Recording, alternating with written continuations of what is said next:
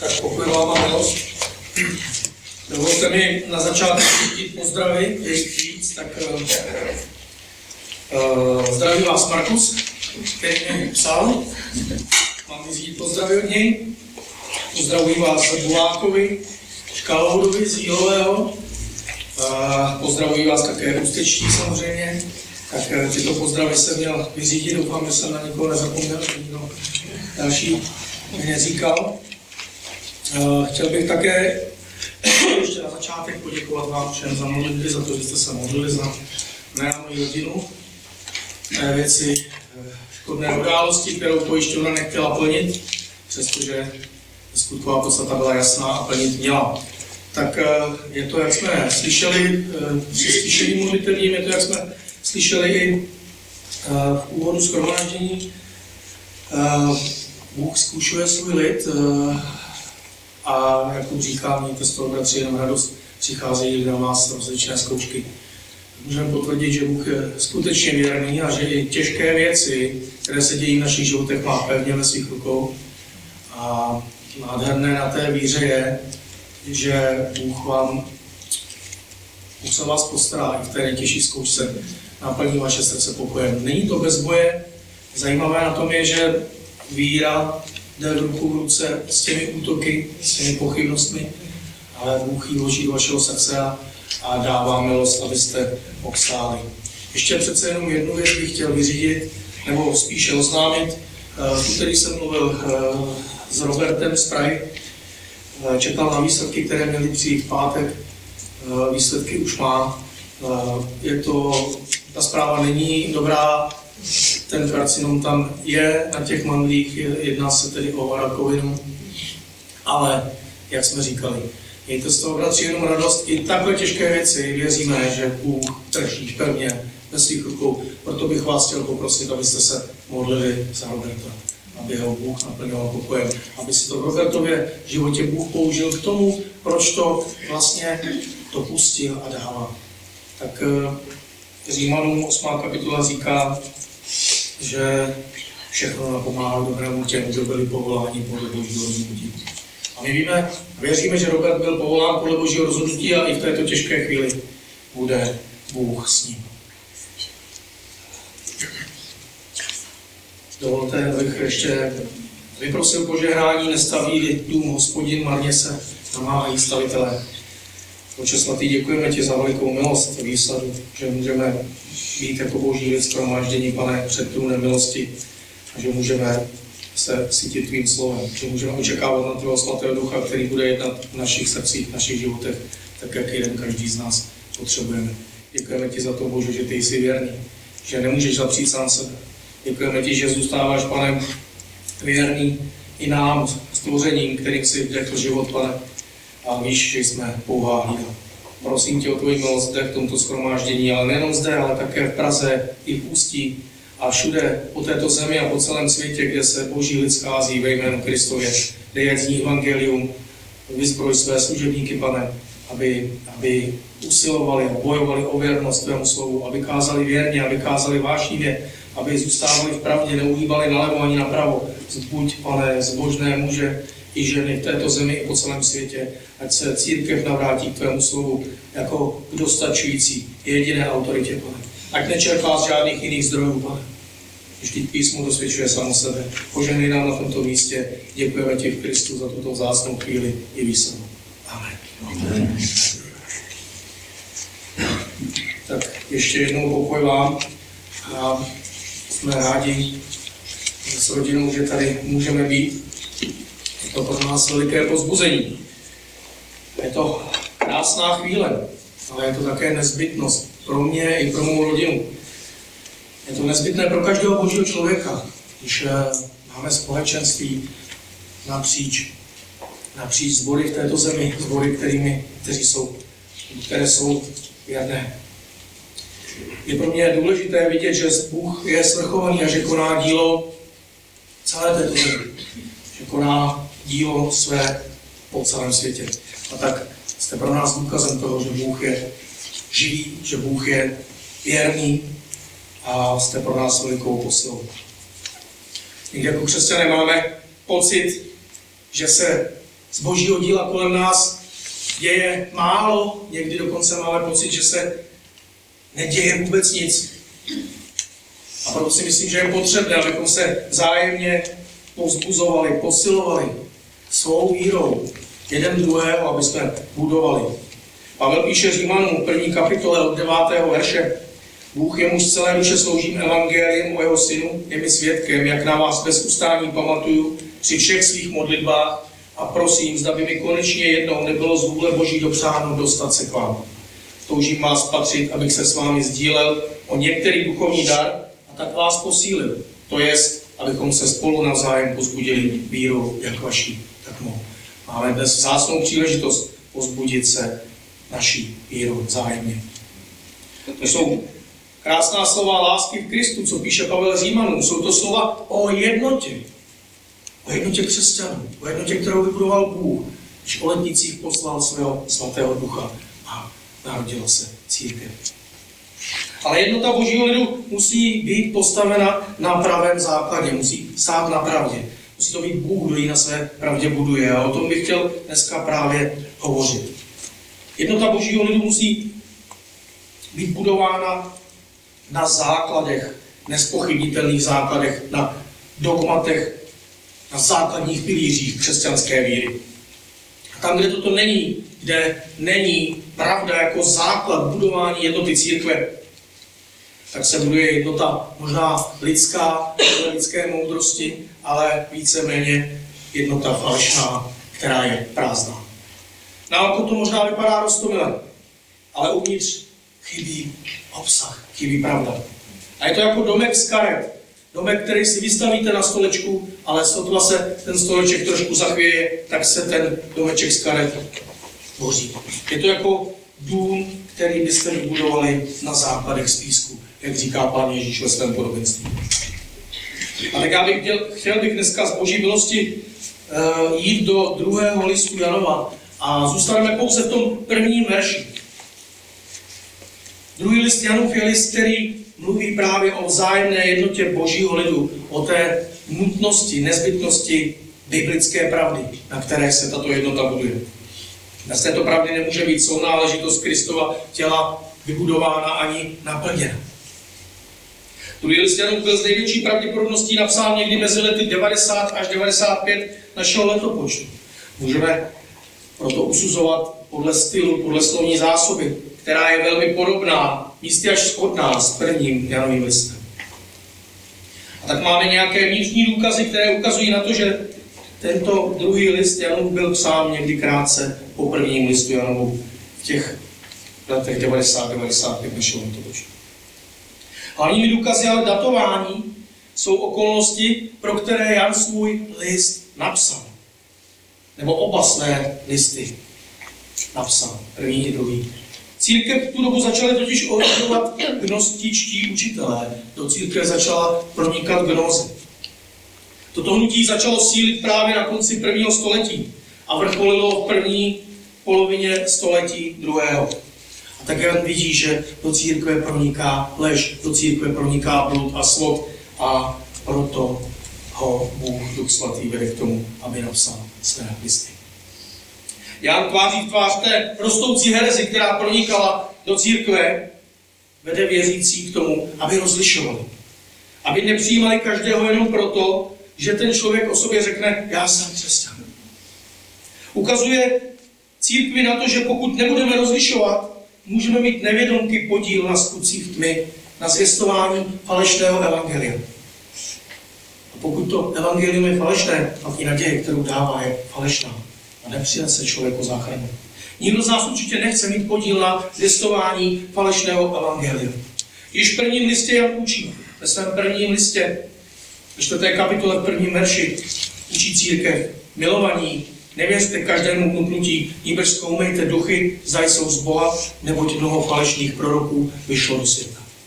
A tak vidíme Jana, že je pro něho pravda, boží pravda důležitá. Jan stojí v ostrém protikladu k dnešní církvi, k dnešnímu ekumenickému hnutí. Toto hnutí volá po jednotě na úkor pravdy. Pravdu nemá za podstatnou, za důležitou. Ale Jan ukazuje jasně na to, že základem pravé křesťanské jednoty může být jedině Boží pravda. Teprve z pravdy se rodí tato jednota. Teprve z pravdy se rodí pravá křesťanská mysl. Tam, kde se nerozlišuje a kde není základem vztahu mezi křesťany pravda, tam jde většinou jen o prázdný sentiment a pocity. Tyto pocity nemají žádný pevný základ. Jejich cílem je náboženské uspokojení člověka. Ale naším cílem má být Boží sláva. Pravda je tedy podle Jana základem, který dává růst lásce, dává růst jednotě a lásce křesťanů, určuje hranice. Pravda je tím, co určuje hranice křesťanské lásky a co určuje a vymezuje hranice křesťanské jednoty. Konkrétně potom Jan varuje před hrozbou té křesťanské protognóze. A gnóze jako taková popírá Krista jako Boha, který přišel a trpěl v těle. Lidé zastávající toto učení byli ovlivněni několika naukami, několika směry této gnóze.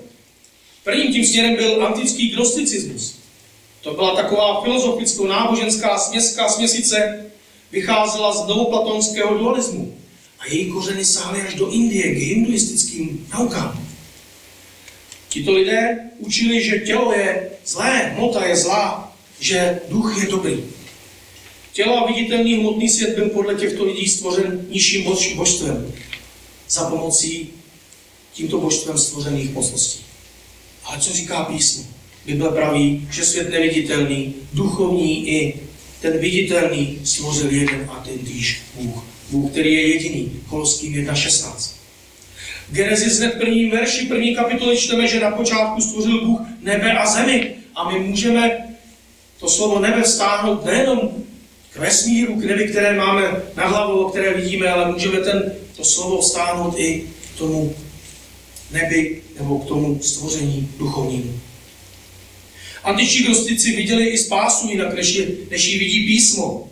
Spasení podle nich jsou ti, kteří se již narodili jako duchovně živí.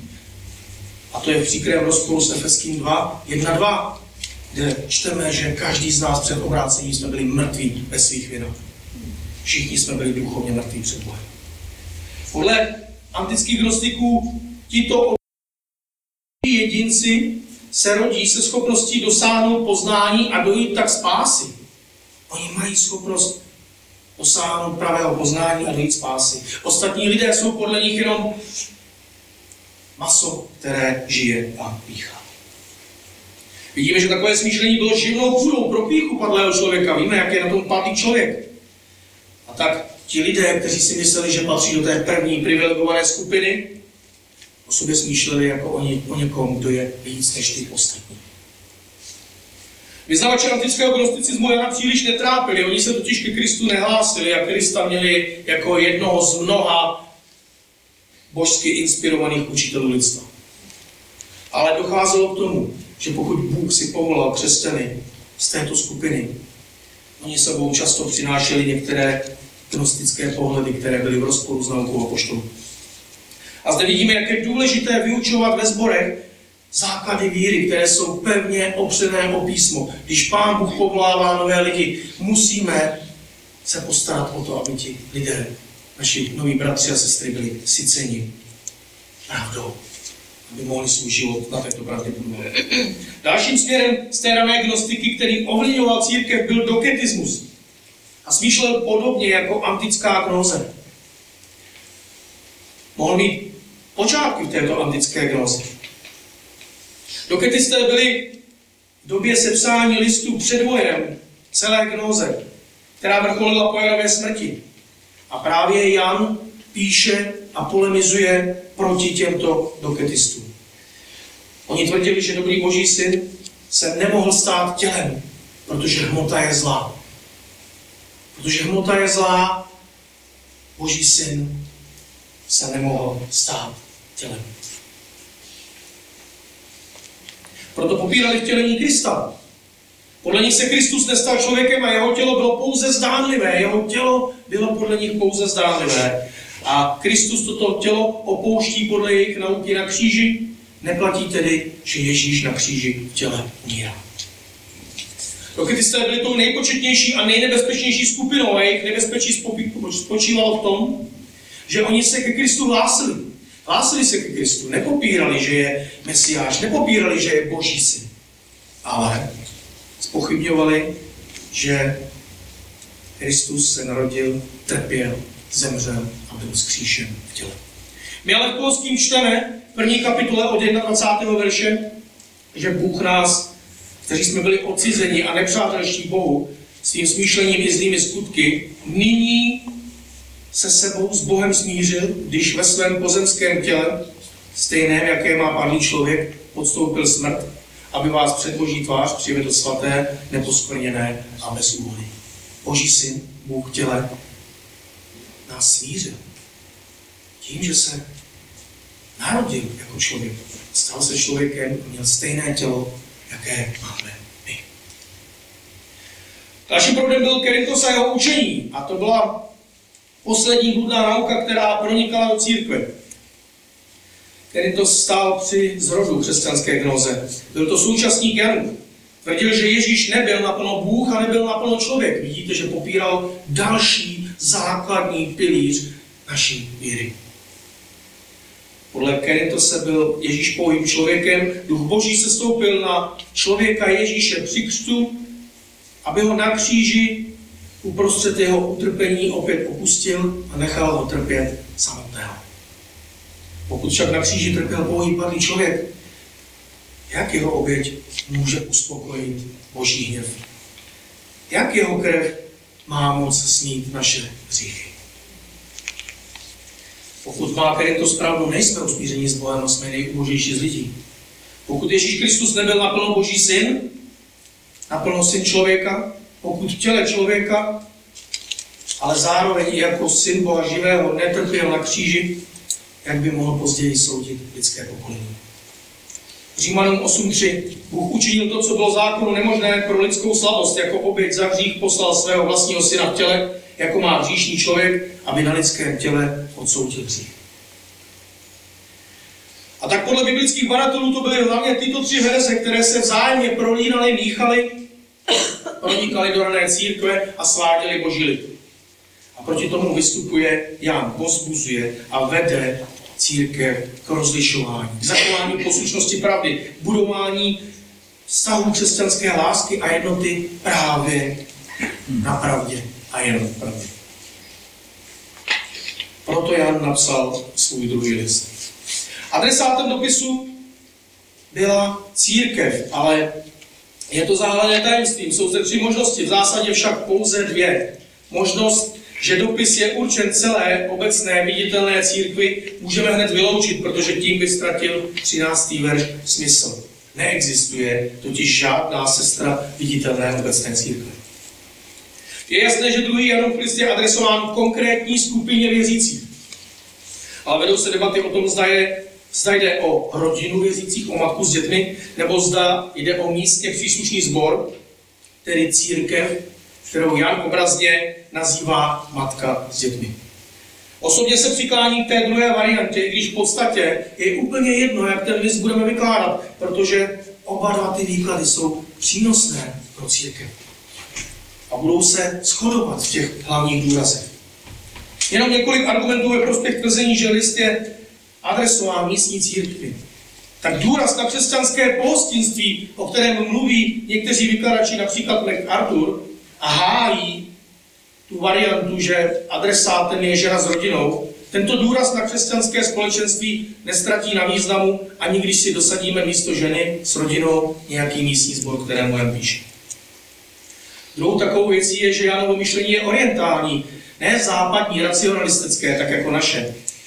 Je to dobře vidět v Janově evangeliu. I v tom prvním listě Janově. Jan používá hojné obrazy, metafory. A proto lze předpokládat, že Jan používá obrazy i zde.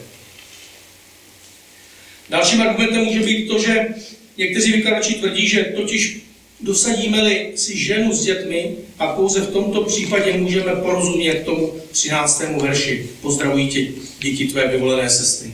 Ale já si myslím, že to tak není. Protože pokud je dopis, dopis adresován nějaké místní církvi, tak tam může mít obrazně a také má mnoho sester v dalších konkrétních místech. Když se bavíme okladně, bavíme se o naší sestře ve víře, o vašem sboru jako o naší sestře ve víře. Tolik tedy jenom ve zkratce k tomu, kdo byl adresátem dopisu. Pro náš výklad to není podstatné. Myslím si, že oba dva ty výklady budou přinášet duchovní principy boží pravdy, kterou potřebujeme v církvích slyšet. Ale myslím si, že Apoštol Jan chtěl zdůraznit tělo Kristovo jako novou duchovní rodinu.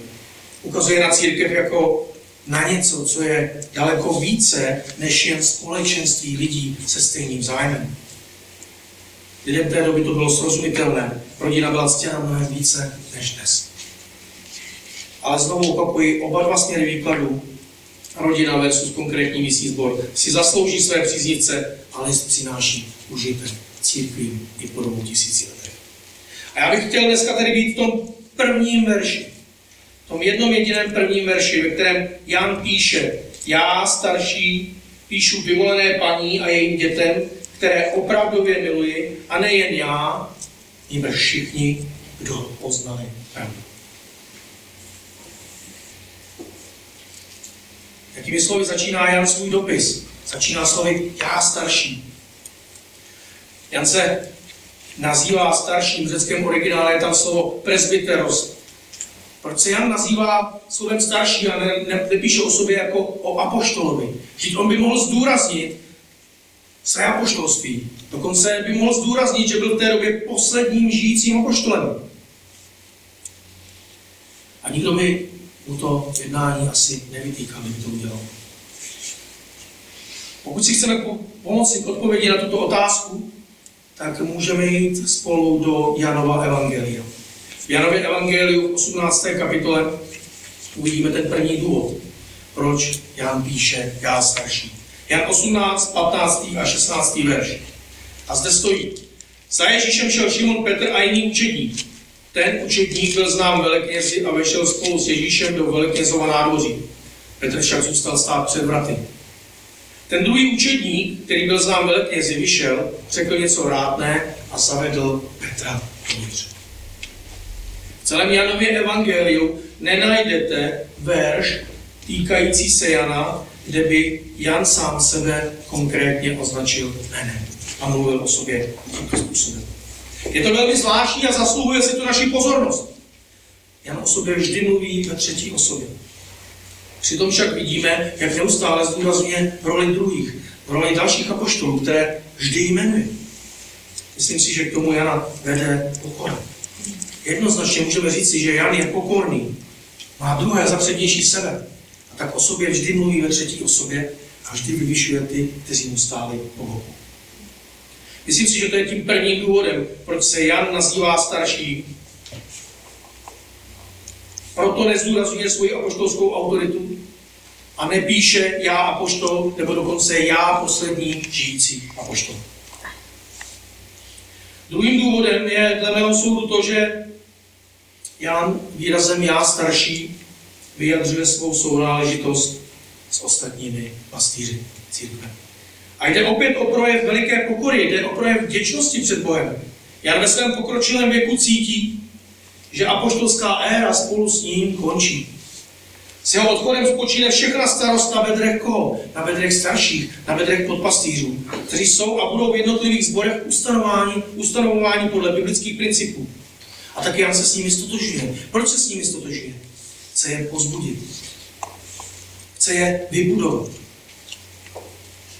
Má je znovu za přednější sebe. Buduje především je a jejich víru. Zachovává tím určitou kontinuitu, která ukazuje na přirozenost tohoto vývoje v církvi. Všichni věděli, že apoštolové to nebudou věčně, že jsou to jenom lidé. Zároveň však si myslím, že Jan má velikou moudrost a jedná tak trochu šalamounsky. On se nezříká své autority apoštola. Hledí na to, aby byla využita jeho autorita. I autorita posledního žijícího poštola. A tak slovem starším Jan ukazuje také na svůj pokročilý věk. Věk byl vždycky spojován s moudrostí. To neznamená, že v říšném padlém světě každý člověk, který dosáhne určitého věku, každý starší člověk je automaticky moudrý.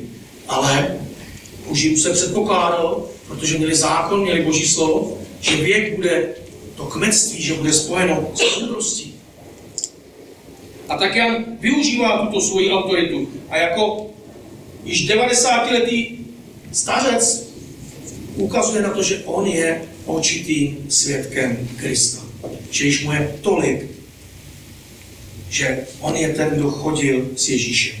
Jan nepohrdá povoláním a obdarováním apoštola, kterému Bůh dává, ale činí tak s velkou dávkou pokory, činí tak s velkou dávkou lásky. Bude především druhé, myslí ne na sebe, ne, ale na církev. Neříká, já jsem ten apoštol, já jsem ten apoštol. Buduje církev. A tak můžeme si z toho vzít aplikaci pro nás. Abychom i my, když budeme jednat a budeme sloužit církvi, abychom druhým sloužili slovem pravdy a pozbuzení na prvním místě, abychom vždy druhým sloužili s pokorou, abychom vždy druhé měli za přednější sebe, abychom vždy ukazovali na svého bratra, na svou sestru. Oni stojí po mém boku. A abychom my sami byli tou osobou, která zůstává pozadí. V Janovi máme velký příklad, jak být vděčný, jak oslavovat Boha. A slyšeli jsme to i v úvodu. Nežijeme již pro sebe. Žijeme pro Boha, žijeme pro církev. A tak Apoštol Jan píše, já starší. A je tak věrný Kristovu příkladu. Je věrný svému pánu, který se opásal a měl nohy svým učeníkům. Dále Jan pokračuje, že píše vyvolené paní a jejím dětem. A je úplně jedno, jestli má na mysli konkrétní matku s dětmi, rodinu nebo určitou místní církev. Píše vám, Bohem vyvoleným a milovaným. Vyvolené paní a jejím dětem, které milují v pravdě. Co vidíme v tom verši? Vidíme v tom verši, že boží lid, každý člověk, kterého Bůh povolává, je Bohem zamilován, je Bohem milován a je Bohem vyvolen. Vyvolen ke spáse. Je adoptován do boží rodiny. A my víme, že v Kristu nás již před stvořením světa vyvolil. Ještě svět neexistoval, ale Bůh už měl v srdci lásku ke každému z vás. Konkrétně. Nevybral nás jako nějakou homogenní skupinu, která nemá tvář. Ale každého jednoho z vás konkrétně si zamiloval v Kristu před věky a vyvolil v Kristu před věky. A ten určený čas, který měl o každém z vás, vás povolal tím, že vám dal víru ve svého syna Ježíše.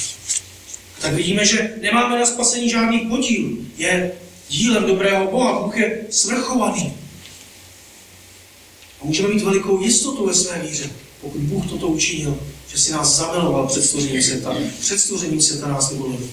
A v ten přesně stanovený čas přišel v našich životech. Usvědčil nás hříchu a dal nám milost činit pokání. Jan píše ve svém evangeliu ve 12. verši první kapitoly těm pak, kteří ho přijali a věří v jeho jméno, dal moc stát se božími dětmi. Ti se nenarodili jen jako se rodí lidé, jako děti pozemských otců, jíbrž narodili se z Boha. První kapitola Janova Evangelia mluví nádherným způsobem o našem Pánu Ježíši Kristu. Mluví o slovu, které bylo Bůh, které je Bůh. Ježíš je mocným slovem, který vše postalo. Je Bohem, je světlem, který vítězí, které vítězí nad, nad temnotou. Dokonce tam čteme, že toto světlo je, že Ježíš, toto slovo je životem a světlem všech lidí. Životem a světlem všech lidí. Ano, i nevěřící žijí jen díky Ježíši Kristu. Když jsem na, na škole, když jsem studoval, dodělával jsem si maturitu jako již dospělý muž, tak jsme měli diskuzi a jeden z těch spolužáků, když se dozvěděl, že jsem křesťan, řekl, kdybyste vy křesťani nebyli, jak by tady na světě bylo krásně. Jak hluboce se mílí ten člověk. Svět je udržován chodu kvůli Kristu, pro Krista a skrze Krista a jeho mocným slovem.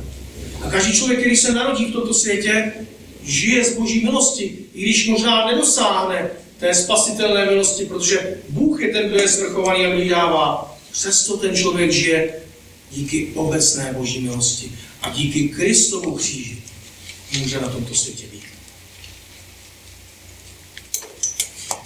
Tak vidíme, že Bůh je dobrý.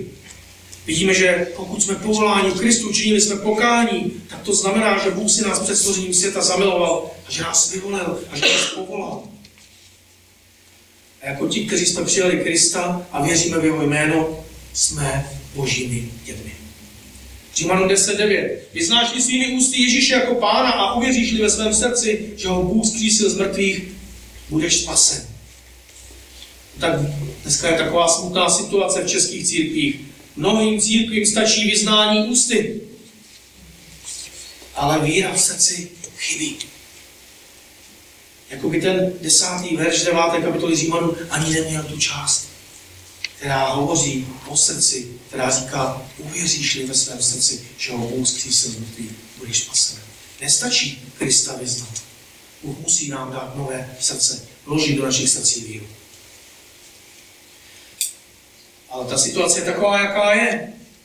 My víme ale, že křesťan je ten, kdo na základě božího vyvolení a vyučení přichází ke Kristu, činí pokání a díky boží milosti věří ve svém srdci. A tak máme i další aplikaci. Když mluvíme s křesťany, kterým stačí vyznat ústy, kteří jsou ve sborech, kde se nevyučuje celá pravda a vidíme, jak je pravda důležitá, můžeme v těch diskuzích je vést do toho, desát, do toho 9. verše 10. kapitoly a říct jim, ale podívej se, tam přece není jenom ta první část, ale je tam uvěříš ve svém srdci. Že Bůh zkřísil Ježíše z mrtvých. Potom budeš spasen. Křesťan pozná pravdu, celou pravdu, nejenom její část. Je Bohem vyvolený a je Bohem milovaný. Spolu s touto pravdou vstoupila do křesťanova života i láska. Já bych chtěl mluvit o tom, že bez pravdy není možné milovat. Boží láska přináší pravdu. A boží pravda přináší do našich životů a je zdrojem v naši, našich životech, je zdrojem lásky. Milujeme, protože Bůh nás miloval jako první. Římanům 1, ne, říká Jan ve 4. kapitole 19. verši, prvním listě. První Janu 4.19. My milujeme proto, že Bůh nás miloval jako první. Koho nebo co křesťan miluje? Koho nebo co křesťan miluje? Jak zní dvě největší přikázání? Na prvním místě křesťan miluje Boha. Jak se projevuje v životě křesťana láska k Bohu? Myslím si, že můžeme říct si toto. Láska k Bohu se na prvním místě projevuje pokáním a touhou o pravdě Božího slova. Jestliže Bůh si tě zamiloval jako první, pak věz, že ty budeš milovat Boha a budeš milovat jeho slovo. První Petru, druhá kapitola od prvního verše. Petr říká církvi, odložte tedy každou špatnost a každou lest, pokrytectví, závist a každou pomluvu a jako novorozené děti mějte touhu po nefalšovaném mléku Božího slova, abyste jim vyrostli k záchraně, jestliže jste v skutku okusili, že Pán je dobrý. Máme tam obě dvě části. Máme tam pokání. A máme tam lásku k Bohu a k jeho slovu, lásku k jeho pravdě. A tak co přesně dělá? Přichází ke Kristu. Přichází k jeho slovu. Je do písma. Modlí se a čte, studuje, cítí se. tím vším ukazuje, že skutečně v jeho srdce vložil pravdu a lásku. Křesťan poslušně naplňuje Boží vůli, kterou rozpoznává čtením písma. Představte si rodinu, kde syn nebo dcera skutečně miluje své rodiče. Jak potom se chová? Pokud je skutečně miluje, život takového syna či takové dcery nese ovoce této lásky a ukazuje na takovou lásku ke svým rodičům. Milující děti činí to, čemu je jejich rodiče vedou. Jsou poslušní jejich slovu. Jejich slovo má pro ně váhu. Je autoritou řídící jejich životy. Ale s námi a s láskou Bohu je to úplně stejné. Jak mohu tvrdit, já miluji Boha, když Bible pro mě nebude Božím slovem, tak jak má být, dostačující autoritou, která určuje nejenom moji víru, to, na čem stojím, čemu věřím, ale také to, jak podle toho žiju. Jsem-li neposlušný písmu, jak můžu říct, že miluji toho, kdo písmo vynechl, kdo je autorem písma? Co říká Jan ve 14. kapitole ve 23. verši? Co říká Jan o evangeliu? Na tomto místě je zaznamenáno, jak Ježíš mluví k zástupům, jak mluví k jednomu z těch lidí a říká, kdo mě miluje, bude zachovávat mé slovo. Tak tedy pravda přináší lásku, láska staví na pravdě a miluje pravdu. Láska k Bohu se projevuje touhou po Božím slově a poslušností Božímu slovu. Pokud usiluju ve svém životě, ve svém životě toužím potom cítit se písmem a cítím se písmem a pokud usiluju o to, abych byl písmu poslušný, pak je to tím největším důkazem v mém životě, že Bůh skutečně vložil svou pravdu i svou lásku do mého srdce. Druhým směrem, kterým se vydává křesťanová láska, je kdo? Kam směřuje křesťan? Jaké je to druhé přikázání? Miluj blížního svého jako sebe samého. Tak druhým směrem, kterým se vydává křesťanová láska, je boží lid. Člověk, který stojí vedle mě, můj bratr, má sestra, každý, kdo je Bohem milován a miluje Boha, miluje také své bratry a sestry, protože oni jsou boží děti. Miluje církev, a tak jako se láska k Bohu pozná podle pokání a touhy po Božím slově a podle poslušnosti, tak láska k církvi a sourozencům v Kristu se pozná tím, že Kristův učedník má vždy starost o své sourozence v Kristu. Modlí se, aby měl moudrost, aby viděl potřeby lidí, kteří stojí kolem něj, aby mu ukazoval na jejich potřeby. Za co je potřeba se v jejich životě modlit? Jak tomu bratu mohu pomoct konkrétně, třeba materiálně, nebo čím, že půjdu k němu toho víkendu a budu společně s ním pracovat na jeho domě, protože jeho dům potřebuje opravdu. Římanům 12.13. Dílejte se s bratřími v jejich nouzi, ochotně poskytujte pohostinství. A sám Apoštol Jan, znovu 1. Janu 3.17. Má-li někdo dostatek a vidí, že jeho bratr má nouzi a bez soucitu se od něho odvrátí, jak něm může zůstávat Boží láska? A tak modleme se, abychom měli moudrost, abychom viděli potřeby zboru, do kterého nás Bůh postavil, abychom viděli potřeby konkrétních lidí v tom sboru. Abychom ji rozpoznali včas, že ten člověk trpí nouzí, ať už materiální, nebo i duchovní, nebo prostě duševní, může strádat, může prožívat těžké zápasy. A pokud se nebudeme modlit, aby Bůh odvracel naši pozornost od nás samých a zaměřoval naši pozornost na bratra, který stojí vedle mě, nerozpoznám jeho potřebu, nerozpoznám, že se trápí něčím, a jak mu potom můžu účinně pomoci? Ať už slovem, modlitbou, nebo i materiálně, když bude potřeba. Tak máme v církvi všichni své potřeby, materiální povahy i duchovní povahy. A jednu z těch potřeb řeší vlastně Apoštol Jan v tomto svém listě, protože on vidí, že do církve proniká co? Blud. Blud lež, a přináší smrt. A tak Jan vidí potřebu církve, bojovat za pravdu. A tak jde a bojuje. Pouští se do boje s těmi falešnými učiteli, aby církev chránil před nebezpečím bludu. Protože jakmile se blud v církvi uchytí, tak co začne církev? Církev začne trpět duchovní nouzí, začne duchovně strádat. A má potřebu pomoci. Milujeme-li Boha, potom musíme milovat toho, kdo stojí vedle nás, svého sourozence v Kristu. I člověka, který je nevězící, ale je naším blížním. První pomoc musíme směřovat do církve, do rodiny víry. Tam musíme napřít všechny své síly.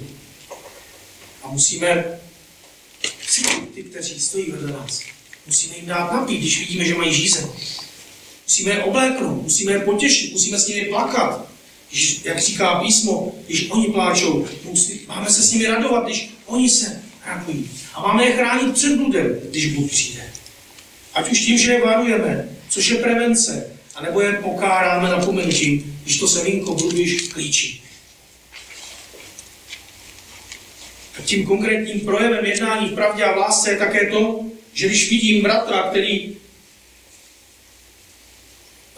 jedná v bludu nebo kuketuje s nějakou herezí, nebo žije v říchu, jdu za ním a ukážu mu cestu zpět k pravdě. Povedu ho pokání, udělám to laskavě, udělám to trpělivě. Kdo takto činí, ten miluje v pravdě, jako miloval apoštol Jan. A kdo tohle koná, miluje v Kristu a miluje jako Kristus. Napodobuje svého pána. Bez pravdy nemůžeme milovat, bez pravdy není lásky. Ale chtěl bych mluvit také o druhé straně této mince. Není to ani tak, že můžeme přijít s pravdou a použít tu pravdu jako kladivo. Být tvrdý, protože tvrdost k lásce nepatří.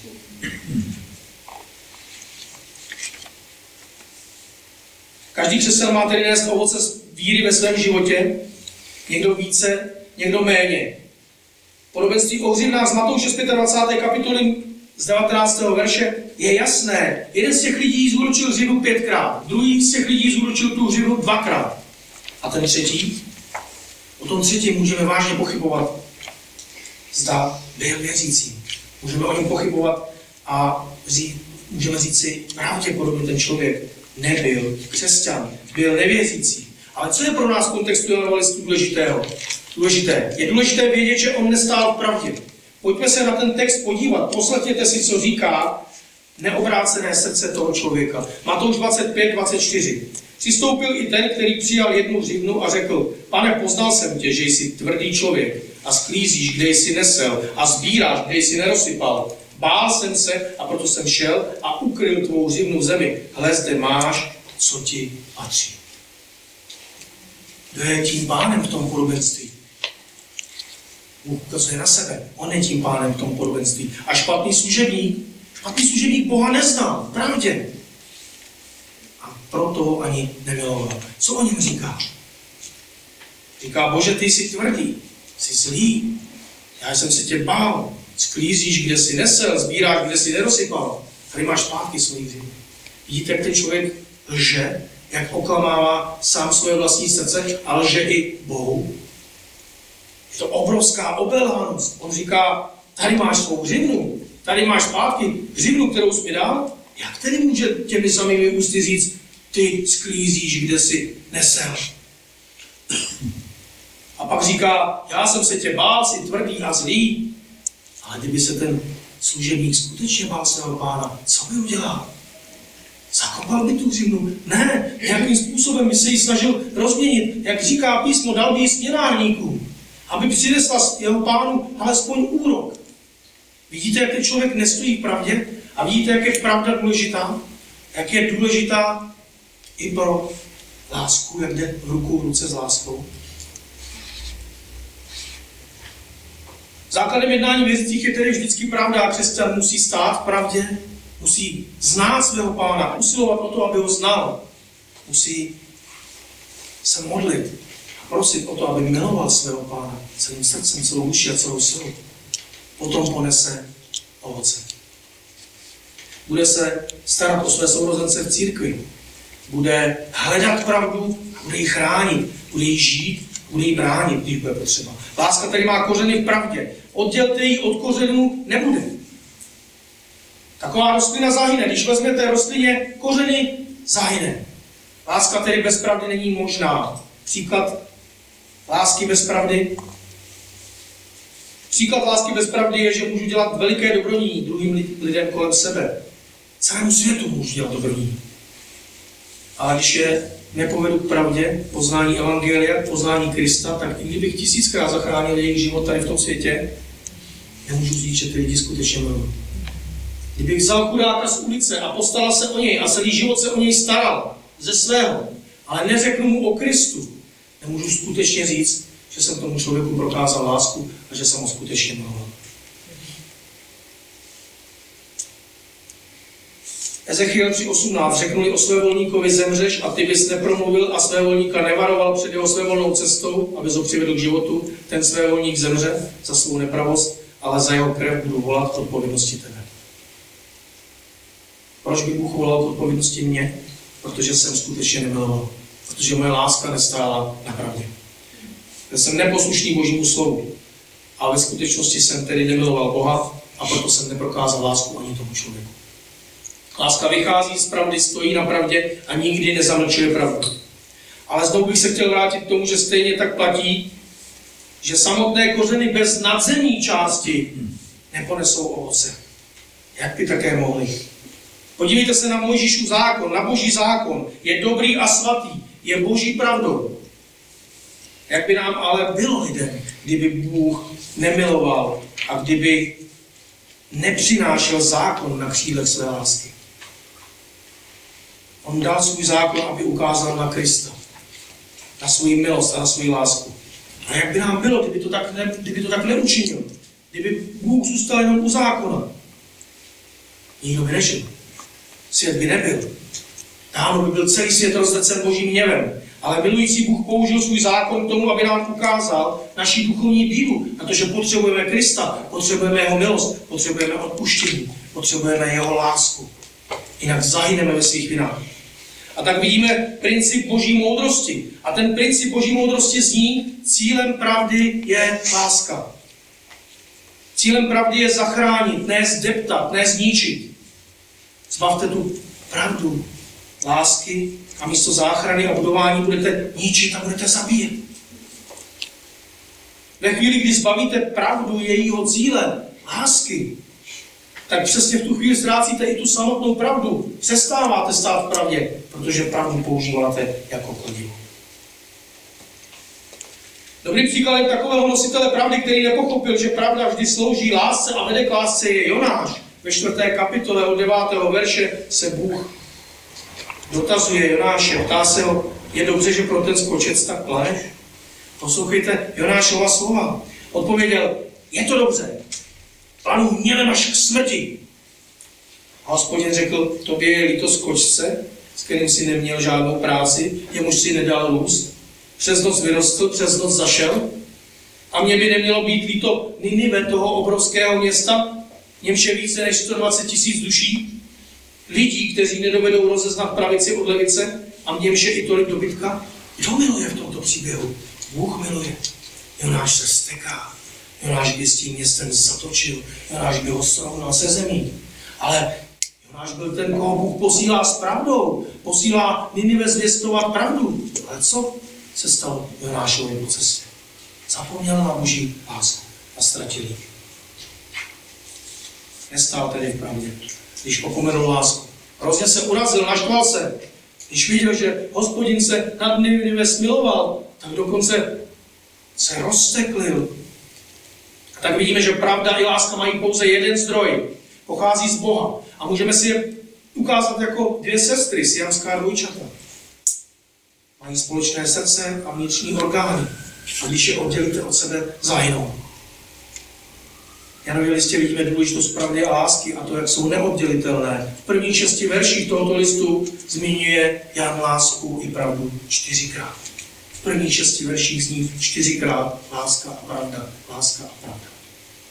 Chceme-li tedy milovat, musíme znát Boha v pravdě, jinak budeme jako Janáš. Nebo v horším případě ten neposlušný služebník z Římu. Poslední, co píše Jan v tom prvním verši je, že miluje vzácnou paní její děti v pravdě a že je miluje nejen on, ale i všichni, kdo pravdu poznali. Tak vidíme naše dvě sestry, pravdu a lásku. A ty jsou společné podle Janova slova všem vyvoleným božím dětem. Píšu vzácné paní a jejím dětem, které miluji v pravdě a nejen já, ale všichni, kdo poznali pravdu. Pravda a láska jsou znakem božího lidu. Všech božích dětí. O každém křesťanovi platí, co říká přísloví 17.17. 17. A tam stojí v každičkém čase miluje přítel, zrodil se bratrem pro doby soužení. V každičkém čase miluje přítel. Zrodil se bratrem pro doby soužení. Pravda a láska jsou tedy dva rozpoznávací znaky církve a všech křesťanů. Pravda a láska jsou základem křesťanské jednoty. Pokud chceme budovat jednotu, pokud chceme budovat jednotu církve, musíme ji budovat v pravdě a lásce nesmíme zapomenout ani na jednu z těchto dvou věcí. Jinak budeme jako ekumenické hnutí, pokud opomeneme pravdu, anebo se staneme tvrdými zákonníky, pokud budeme bez lásky. Děláme něco, co je možné jenom v tomto padlém světě, protože my vidíme, že pravda a láska patří nerozlučně k sobě. Ale žijeme ve světě, který je padlý a hřích dokáže v našich životech to, že často jedno nebo druhé opomeníme. Tam, kde se scházejí věřící, tedy by neměla pravda ani láska chybět a měly by být těmi sestrami, které jsou nerozlučně zpěté. K tomu nás vede Pán Ježíš a jeho slovo, k tomu směřuje církev i každá Kristova ovečka k tomu směřuje a musí směřovat. Prvním Timoteovi, v pátém verši první kapitoly čteme, že cílem našeho vyučování je láska z čistého srdce, z dobrého svědomí a z úctivné víry. A co vyučujeme? O co usilujeme, aby jsme vyučovali? Pravdu vyučujeme. A cílem tohoto vyučování je láska z čistého srdce, z dobrého svědomí a z úctivné víry. A také v písmu čteme, že kdo nestojí v pravdě a nemiluje, není z Boha. 1. Janu 3.10. Podle toho lze rozeznat děti boží a děti ďáblovi. Není z Boha, dokoliv nečiní spravedlnost a nemiluje svého bratra. Co je spravedlnost? I tam má své kořeny v pravdě. Pokud opíráme ve svých životech pravdu, nejsme před Bohem spravedliví a nemilujeme. A tak milovaní, vidíme, že pravda je základem, směřuje k lásce, usiluje o lásku z čistého srdce a je spolu s láskou jako sestry, nerozlučné sestry. Kdo miluje z Boha se narodil a Boha zná, říká Jan. A na těchto dvou pilířích můžeme budovat sbory, do kterých nás Pán postavil. Znovu bych ještě jenom krátkosti zopakoval ty aplikace. Jste boží děti, zamilované před složením světa, vyvolené v Kristu před složením světa. Bůh si vás zamiloval. Koná ve vás dobré dílo. A to dílo dovede do konce. Můžete mít pevnou důvěru v Boha. Další věcí, kterou si můžeme říct, že i malý sbor či rodinná církev jsou občané nebes. Plnohodnotné boží děti mají všechna práva, privilegia, ochranu boží dětí protože je s nimi Kristova milost.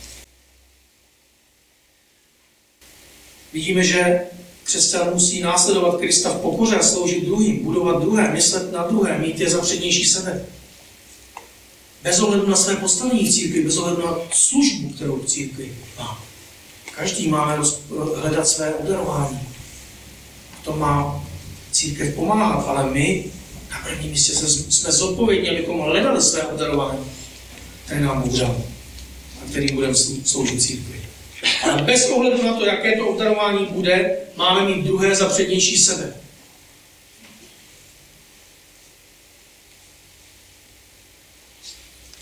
Vztahy mezi křesťany, pohostinnost a viditelnou jednotu můžeme budovat jen v lásce a pravdě. Ekumenické hnutí usiluje o to, aby ukázalo tomuto národu, že církev je jednotná ale nikdy to tomu národu neukážou, pokud to nebudou jedno, budovat v duchu pravdy a v duchu lásky. A jedno bez druhého nelze. A jenom bych skončil tím, co říkal Jan Hus. On říkal, že křesťan má, říká křesťanovi, hledej pravdu, poznávej pravdu, služ pravdě, miluj pravdu, chraň pravdu, 一。